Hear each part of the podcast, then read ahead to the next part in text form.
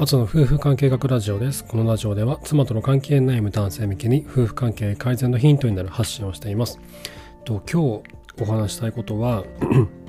えっと、質問箱にですね、男性の方から夫婦関係に関するあのご相談をいただいたので、今日はそちらのお悩み回答をさせていただこうかなと思っています。えっとですね、質問箱ちょっと読み上げますね。えー、はじめまして、ポッドキャストで聞いてファンになりました。私は長年セックスレスに悩んでいます。ちなみに私は51歳で、妻は49歳です。子供に中学3年生の息子が1人で、妻は結婚してからずっと専業主婦です。結婚生活は今年で20年目なんですが、子供が生まれてからセックスレス状態で、先月あまりの辛さに妻に初めてセックスレスで辛いことを LINE で告白しました。妻も私のせいで苦しめてごめんなさいと言ってくれました。これからは少しは緩和されて年に数回程度はできるかなって期待してたけど先月セックスしようとした時相変わらず拒否されその後も私は一生セックスしなくてもいいと言われ2人でいる時とも2人でいる時も距離を取られレス解消に妻に良いベッドを買ったのに同じ部屋で寝てもらえず最近ちょっと鬱っぽい症状が続いています。以前は毎日ハグしてスキンシップでお尻触ったりして気を紛らわせていたけど最近はそんな気になれず妻もなんとなくおかしいことに気づいているのか話しかけて話しかけたりするけど私は会話もする気がせず性欲を出さないように感情を抑えているので何か、えー、冷戦状態のようです、えー、俺は不倫とかするつもりないけどこのままではどうにかなっちゃいそうで行き着く先は離婚かなとか考えるとますます鬱が加速しそうな気がします。私はどうすればいいんでしょうか？離婚の原因がセックスレスなんてバカバカしいと思ってたけど最近は離婚の2文字が頭をよぎって生きるのが辛いです。私はどうすればいいんでしょうか？ということで、えー、質問箱の方にお悩みをいただきました。お送りいただいた方ありがとうございます。いつもポッドキャスト聞いていただけるということで嬉しいですね。ありがとうございます。えっとえっとですね、何回か前の放送で、同じような題材に関して、こう妻側からの、えっと、ご相談っていうのをいただいたんですね。多分そちらも聞いていただいてるとは思うんですけど、えっと、逆の立場から考えた時に妻がどう思っているのかっていうことを、えー、考えていくとこう解決がしやすいかなと思うんですね。で、えっとですね、その前にセックスレスが辛くてこう離婚を考えてしまうということなんですけどこれあの女性側からの、えー、とお悩みで、まあ、同じような話をいただいてその男性は、えーと、セックスができないことが原因でお前が原因で離婚する離婚も考えるぞと妻に対してこう揺さぶりかけるようなことを言ったということがありましてで僕はその時はねその、まあ、妻に揺さぶりかけるつもりでいて本人はその気じゃなくてじゃ妻の方がじゃ離婚しましょうと言ってきたら多分こう態度を変えてなんとか改善しようと努力を始めるでしょうという話をしたんですけど、まあ、多分それはそれであると思うんですよ。そういうことが多分あると思います。で一方でこのセックスレスが辛くてついついこう離婚の2文字が頭をよぎってしまうというのはこれはあなただけじゃないんですよ。これたくさんの人がそのようなことを考えてるんですね。これがいいか悪いかとかあの置いときますよ。そんなことは関係なくそういうことがあるかないかで言うとあるんですよ。これ皆さんそういうふうに感じるんですよ。関係が、えっと、改善した方も今改善しようと頑張ってる方も大体の方はその結構そのセックスレスがセックスレスの期間が長引いてしまってどうどうにかならないのかなどうにもならないのかなとこう諦めそうになった時にどうしても離婚の2文字で頭をよぎるんですね。セックスができないからって離婚するなんでバカバカしいとまあ思うじゃないですか。思うんだけどだけど離婚まで考えてしまう頭をよぎってしまうというのは事実なんですよね。なので、えっと、まあ、どうすれば まあ、お互いね、夫婦関係が良くなるのかってことについて、ちょっと僕も考えていきたいなと思うんですけど、えっと、まず状況からね、ちょっと推測していきますね。えっと、夫は51歳、妻が49歳、中学3年生の息子が1人で、妻は結婚してからずっと専業主婦ですと。で結婚生活は20年間ですと。で、ここから、えっと、まあ、思うのはですね、多分奥さんは、えーまあ、ずっとこう一人で、まあ、妻として母として生きてきたんだと思うんですよね専業主婦としてずっとやってきたということなのでこう自分の中のなんだろうなそのスイッチというかモードがもう母モード母お母さんモードのまんまなんじゃないのかなって僕は思うんですよね。お母さんモードもしくはなんだろうなその妻モードその夫のケアをする夫の世話をしなきゃいけないとか子供の世話をしなきゃいけないという妻モードとか母モードっていうモードは多分そういうモードにずっとなってると思うんですよ20年間。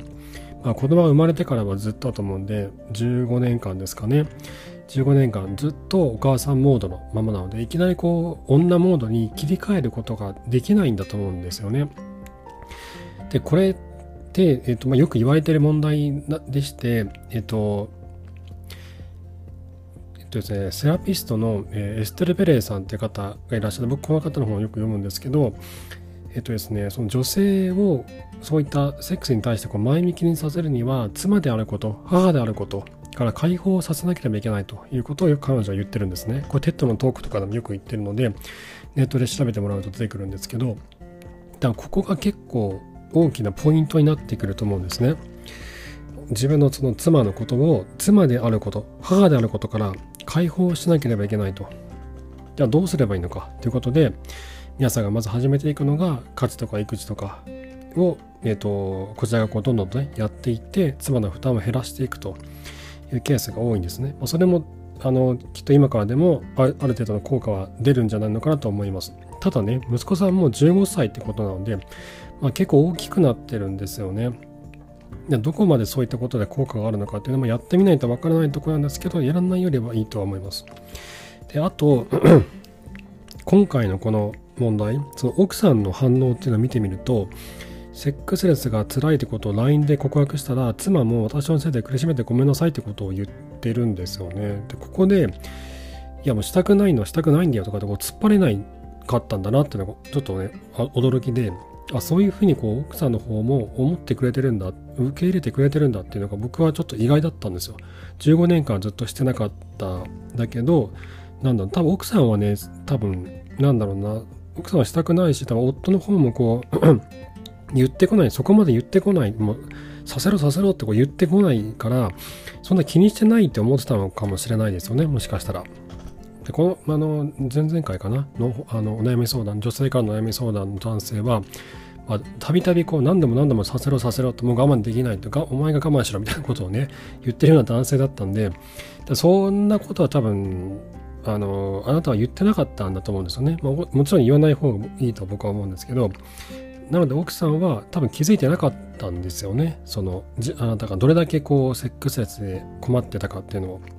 でそこで初めて気がついてごめんなさいねと。いうことを伝えたんですけどだけどそうは言ってもこの自分の心と体はそう簡単には変わんないんですよねでこれなんでそうなのかっていうのはこう夫婦2人でもっと細かく話し合っていく必要があると思うんですよ。で奥さんは私は一生セックスしなくてもいいというふうなことをおっしゃったってことなんですけどこれはねちょっと僕はまだなんだろうなそのその言葉通りに取らなくてもいいかなとは思うんですね。おそらくこうセックスをしようとこう誘われてだけどこう拒否をした時にその時の気もしたくないのっていうその気持ちが強いと思うんですね。その時は。なぜならその、まあ、したくないのにこうさしようとしてきたからいややめてよと。いや私今そういう気持ちじゃないのと。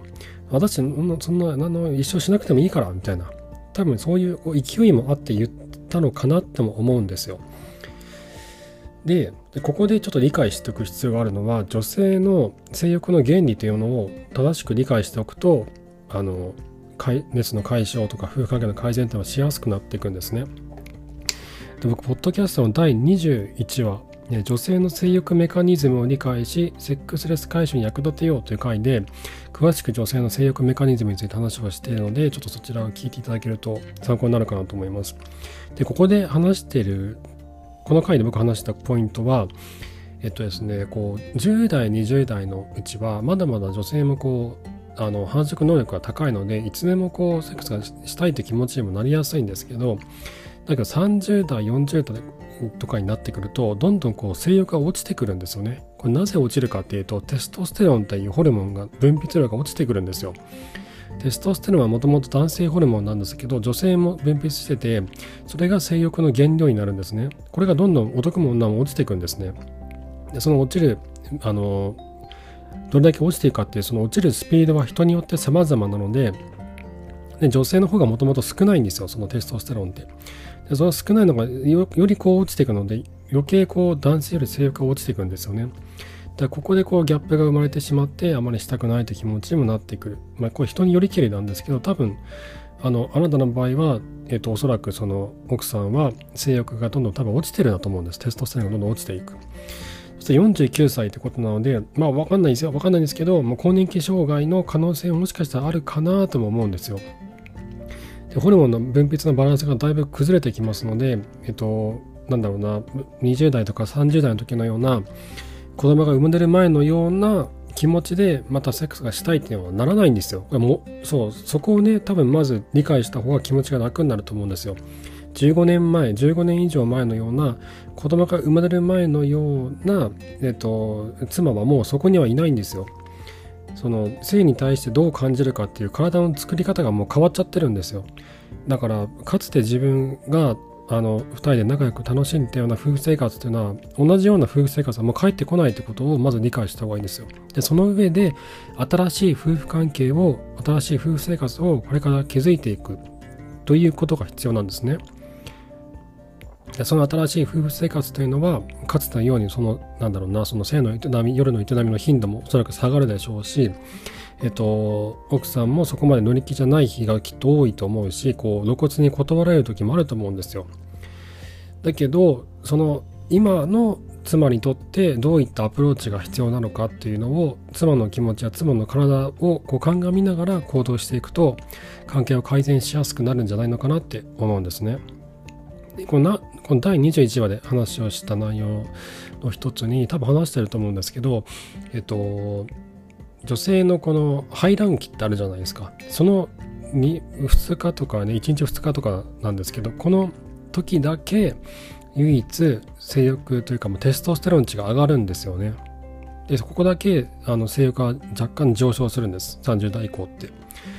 でおそらくこの49歳ってことなので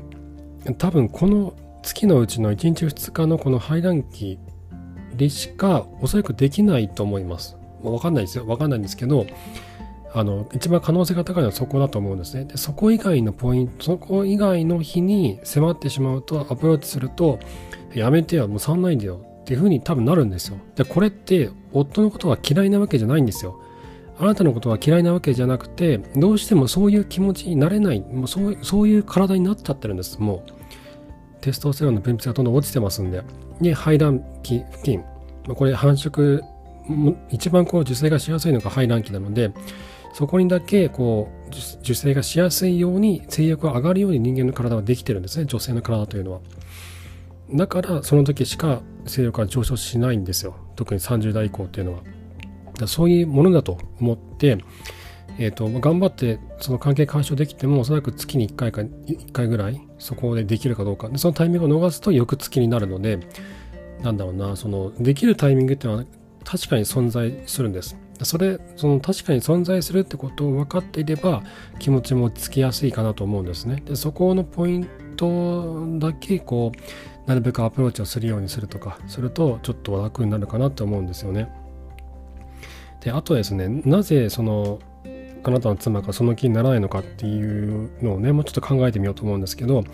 3つあって1つはさっきのテストステロンの分泌量の減少で2つ目は結婚20年ということでおそらく新鮮な気持ちが薄れているんじゃないのかなと思うんですよ。このよりよくそして長い夫婦関係のためには適度な距離感というのが必要だというふうによく言われてるんですね。距離が近すぎると相手のことをこう分かりすぎてて、まあ、実際には分かってると思い込んでるだけなんですけど分かってると思い込んでて何の新しい発見もなくなんかこの人つまんないなみたいにこう思われちゃったりするんですよね。これ絶対ね妻は言わないんですけど言わない女性は言わないんですけどそういうふうに思ってる時がねあるんですよ。なんかなんかつまんないななんかこうなんかずっと同じだなみたいなふうにこう思われてしまってるわけです僕ら男性って僕も含めてですけどとなるとこの新しい自分っていうのを作っていく必要があるんですよね。これ男女性も男性も同じで新しい自分をこう作っていく発見していくそのためには新しいことにチャレンジすることも必要になってくると思うんですね。で2人で一緒に新しいことにチャレンジすることによって絆というのもこう作りやすくなりますし新しい刺激を得ることもできるので夫婦関係をこう再構築するきっかけにもなりやすいなと思います。で3つあごめんなさいあ3つ目は先ほどお話をした、えーと、排卵期付近の性欲減少についての話ですね。あのおそらくこれこれは前提になると思うんですよ僕は。月に1回2回 1, 1日2日程度の排卵期にしかその気にならないっていうのを分かった上でじゃあどうアプローチをしていくかどうやって、えー、妻がそういうふうにそのような気になるななるようにしたらいいのかっていうのをこう考えていく必要があると思うんですねそれを前提としてであとちょっとお話をしたいのはえっと素直に奥さんに対してどうすればまたしたいと思えるようになるかなっていうのをこうふわっと相談してみた方がいいと思うんですよ一度。前回は、えっと、セックスしようとしておそらくアプローチしたわけですけどその時にもう断られたってことですよね。もうしようとして断られた時ってもうこっちも向こうもあの感情的になってるんで冷静な話なんかできないんですよ。じゃなくて普通にね天気のいい日に散歩でもしながらどうせまたしたように思えるかなってね天気のいい日にするべき話題じゃないと思うんですけどだけどお互いが冷静に話ができるタイミングの時にそういう話はまたしてもいいと思うんですよ。でか僕はした方がいいと思うんですよ。でそこで多分ですよ多分奥さんはいやもうなんかそういう気になれないのとかもう私は一生しなくていいのとかというふうなネガティブな反応をおそらくすると思うんですよ。そして、まあ、そんな話しないでって多分なると思うんですよ。でその時に、えっと、失敗してしまう男性の多くはえっと、なんでなんだなんでしたいと思わないんだ夫婦だろう夫婦だからするの当たり前だろうかねそういうふうに思ってしまったり言ってしまったりとかえっとなんでなんだなんでなんだとこう問い詰めてしまうと。いうふうになると関係悪化していくので要注意なんですね。でここですべきは妻の気持ちにまず寄り添うってことなんですよ。あそうなんだねって、まあ、もうしたくないのかって、まあ、その気になれないんだねって。うんなんでだろうねって。どうしたらいいんだろうねって。こうふわっとこうなんかあアホかみたいな風にね思えるかもしれないんですけどあのもう男のプライドを捨ててあそうなんだねってしたくないのかってうん困ったなってなんでなんだろうねってどうしたらいいのかなってふうにこうふわっとゆるっとふわっとこうあの話をしてみるといいと思うんですよ。そうするとそうすると妻もあなんか私責められてないとか追い詰められてないというふうに感じるので素直に本当に思っていることを話しやすくなるんですよね。で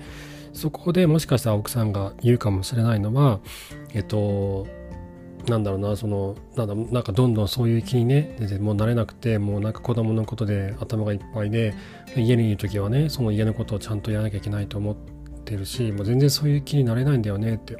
そういう気になれないのっていう断言はするけどその背景まではなかなか言ってくれないんですけどここでゆるっとふわっと妻の気持ちに寄り添うとそういったそのなんでその気になれないのかっていうのをこう自分なりの解釈を言ってくれたりするんですよ。毎日毎日忙しくてねもうそんな気になれないんだよねとか子供のことも悩みで、ね、進路のこととか考えると辛くてねとかこの先日本もどうなるか分かんないしねみたいな。こうなんか子供のことが心配で全然その気になれないんだよねとかあとは最近気持ちがなんか落ち込みやすくてねとかなんかホルモンバランス崩れてるのかなとかというふうなねこうなんで自分がその気になれないのかっていうこの背景をなんかこれを言ったら言い訳だって夫に思われるなんかなんか言わないでおこうみたいなふうに思っちゃうようなことをポロッとこう言ってくれるようになるんですよ。このポロッと言わせるためにはこっちから妻を追い詰めない。追い詰めたって妻も分かってないんですから。なんでしたいかな、なんでしたくないのかって妻自身も分かってないんですよ。分かってないからこういうことになっちゃうんですよ。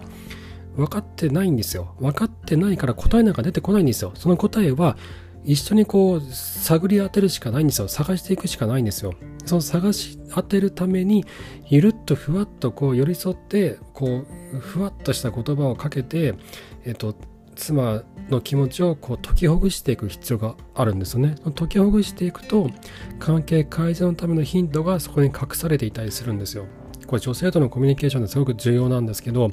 これ仕事でもそうなんですけど女性とこう何かね仕事をする時とかってこう一方的なこうガンガンガンガンっていうようなねあの命令口調じゃないですけどこうやり取りだけしてるとその人が本当は何に悩んでいて何に困ってるかとかどうしたいのかとか出てこないんですよ。そうこっちからゆるっとふわっとどうしたのとかこうしようかこうしましょうかとかああしましょうかとかあこれこれこういうことですよねみたいな感じでゆるっとふわっとこう寄り添うとこう思ってることをポロッポロッポロッとこう言ってくれるんですよね。それが必要だと思います。それをすることによって奥さんが本当は何でしたくないのかってことを言ってもらいやすくなるので。で、あとはですね、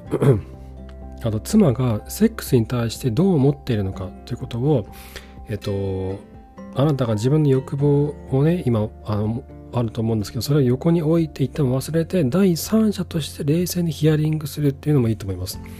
そもそもセックスに対してどう思ってるのかと。もうなんだろうな、自分にとってはもう関係ないわねとか、あもうなんか全然そういう気に全く本当になれないだよねって。なんでか私もわかんないんだけど本当にそうなのよ困ってるのよねとかっていうふうなことを言うかもしれないんですよ。でこれ敵対する必要なくて2人で一緒に乗り越えていく壁なんですよ。2人で一緒に乗り越えていくべき共通の課題なんですよこれって。奥さんもどうしていいか分かってないんですよ。分かんないんですよ。何が起こってるか奥さんも分かんないんですよ。だからこそ2人で乗り越えていく共通の課題なんですよ。ここで敵対してしまって冷戦状態とはいえ戦争状態になってしまうとなんだろうなその解決できるその関係も解決できなくなっちゃうのでお互いに横一列に並んで同じ目線で同じ課題を見つめる必要があるんですよ。今のね今の場合の課題で言うとそれはセックスレスかもしれないしお互いの夫婦関係において、えーと見えていなかった問題点があるかもしれないんです。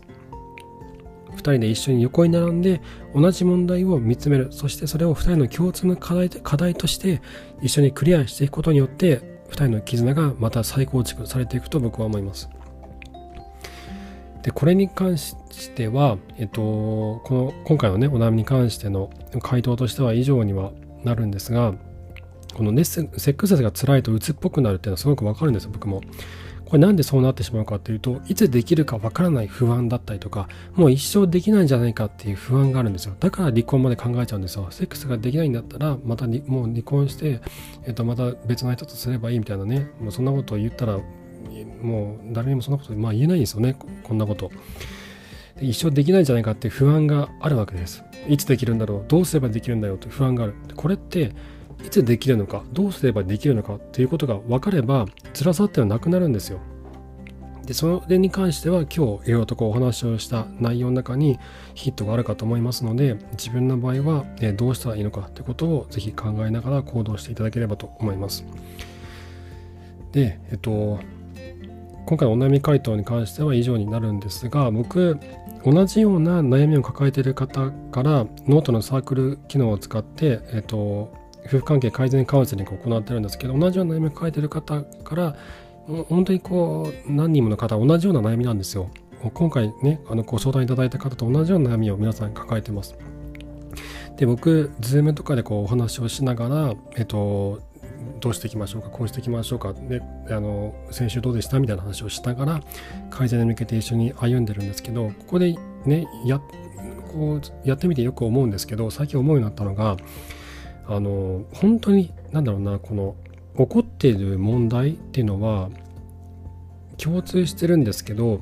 だけどその背景にある問題とか、えっと、アプローチの方法とか夫婦関係とかというのは本当に人それぞれで、えっと、妻に対する打ち手というのもなんだろうなその方向性は同じなんですよ。方向性は同じなんですけど伝え方とかえーと、言うべきことと言うべきポイントとか言うべきタイミングって本当に人それぞれだなってすごく思うんですよ。でお話をしながらあじゃあこのここでこういうことを言ってみましょうとか、えっ、とあの時はじゃあこうすればよかったんで今からそれをちゃんと言いましょうとかってことがこう僕アドバイスすること多いんですけど本当にその時にやる言うべきことやるべきことっていうのが人によってバラバラなんですよね。で今結構毎週のようにこうお話をさせてさせていただいている方もいらっしゃるんですけど毎週フィードバックをいただきながらじゃあ次はこうしようっていうのが一番こうあの関係改善に向けては、えっと、スムーズに進むやり方だなっていうのをすごく思ったんですよね。毎週毎週えっと、関係がちょびっとずつちょびっとずつこう変わっていくんですよ。で関係性が変わるってことは、えっと、夫側の態度とか行動とか気持ちっていうのがちょっとずつ変化していくんですよね。その変化によって妻にも変化がちょっとずつ訪れていくんですよ。えっとそうなので、えっと、別にあの強制するわけじゃないんですけどもしよければ僕がノートのサークル機能を使って行っているあとの夫婦関係改善カウンセリング松明というのを使っていただければまたえっと、細かい内容をね、僕の方でお聞きして、じゃあ具体的にどうしようと、こういう時にじゃあこうしましょうかとか、多分、ここのお悩み相談いただいた内容だけじゃないと思うんですね。過去に起こったこととか、2人で話をしたこととか、きっと書ききれない背景がたくさんあると思うんですよ。書ききれない気持ちもたくさんあると思うんですよ。そのあたりもお話を聞きながら、具体的にそう具体的に何をいつどこでどのようにやっていくかっていうことを一緒に考えていきたいなと思ってます。はい。ですので、もしよろしければ、ぜひノートのサークル機能の方、ノートのサークル、ノートサークルか、の方にご参加いただいて、一緒に改善していきたいなと思ってます。えー、もしよろしければ、ご連絡お待ちしてます。はい。ということで、今回も最後までありがとうございました。えっと、あ、すいません。えっと、あと、一応、ちょっと最後いつもお伝えしているように、えっと、質問箱ですね。今回のようなお悩み相談、質問箱で随時受け付けておりますので、男女問わず受け付けております。えっと、放送の説明欄にリンク貼っておりますので、ぜひそちらご利用ください。えー、あと、妻との関係に、まあ、今回のケースのように、今まさに悩んでいて、本気でどうにかしたいと思う方は、ぜひご連絡ください。こちらはノートのサークル、ノートのサークル機能を使って、アツの夫婦関係改善カウンセリング松明という名前で、妻との関係の悩む男性向けに、1対1で具体的にどのようにしたらいいかということを、えアドバイスをさせていただいてます。主に Zoom を使って、え、お話をするケースが多いです。妻との関係に悩んでいて、え、本気でどうにかしたいと思う方は、ぜひご連絡をください。今回のお悩み相談いただいた方も、えー、もしよろしければ私の方でお力になりたいと思っておりますので、ぜひ、えー、ご連絡いただければと思います。はい。ということで今回も最後までありがとうございました。もう子供のね、夏休みがね、今日で終わったんですよ。終わって、やっと、なんだろう、まあ、ちょっと、ままた明日が早起きになるし、オンライン授業とかもあるっていうので、ちょっとね、どうなるかわかんないんですけど、一旦その忙しかった夏休みが終わったんで、妻とこれから乾杯をして明日からの新学期の戦いにまた2人で頑張っていきたいと思っています。同じようにあの小学校とかね中学校とか高校とかお子さんがいて一緒に子育てをしているパパさん僕も同じあの立場ですので一緒に育児頑張っていきましょう。はい。ではまた明日お会いしましょう。さようなら。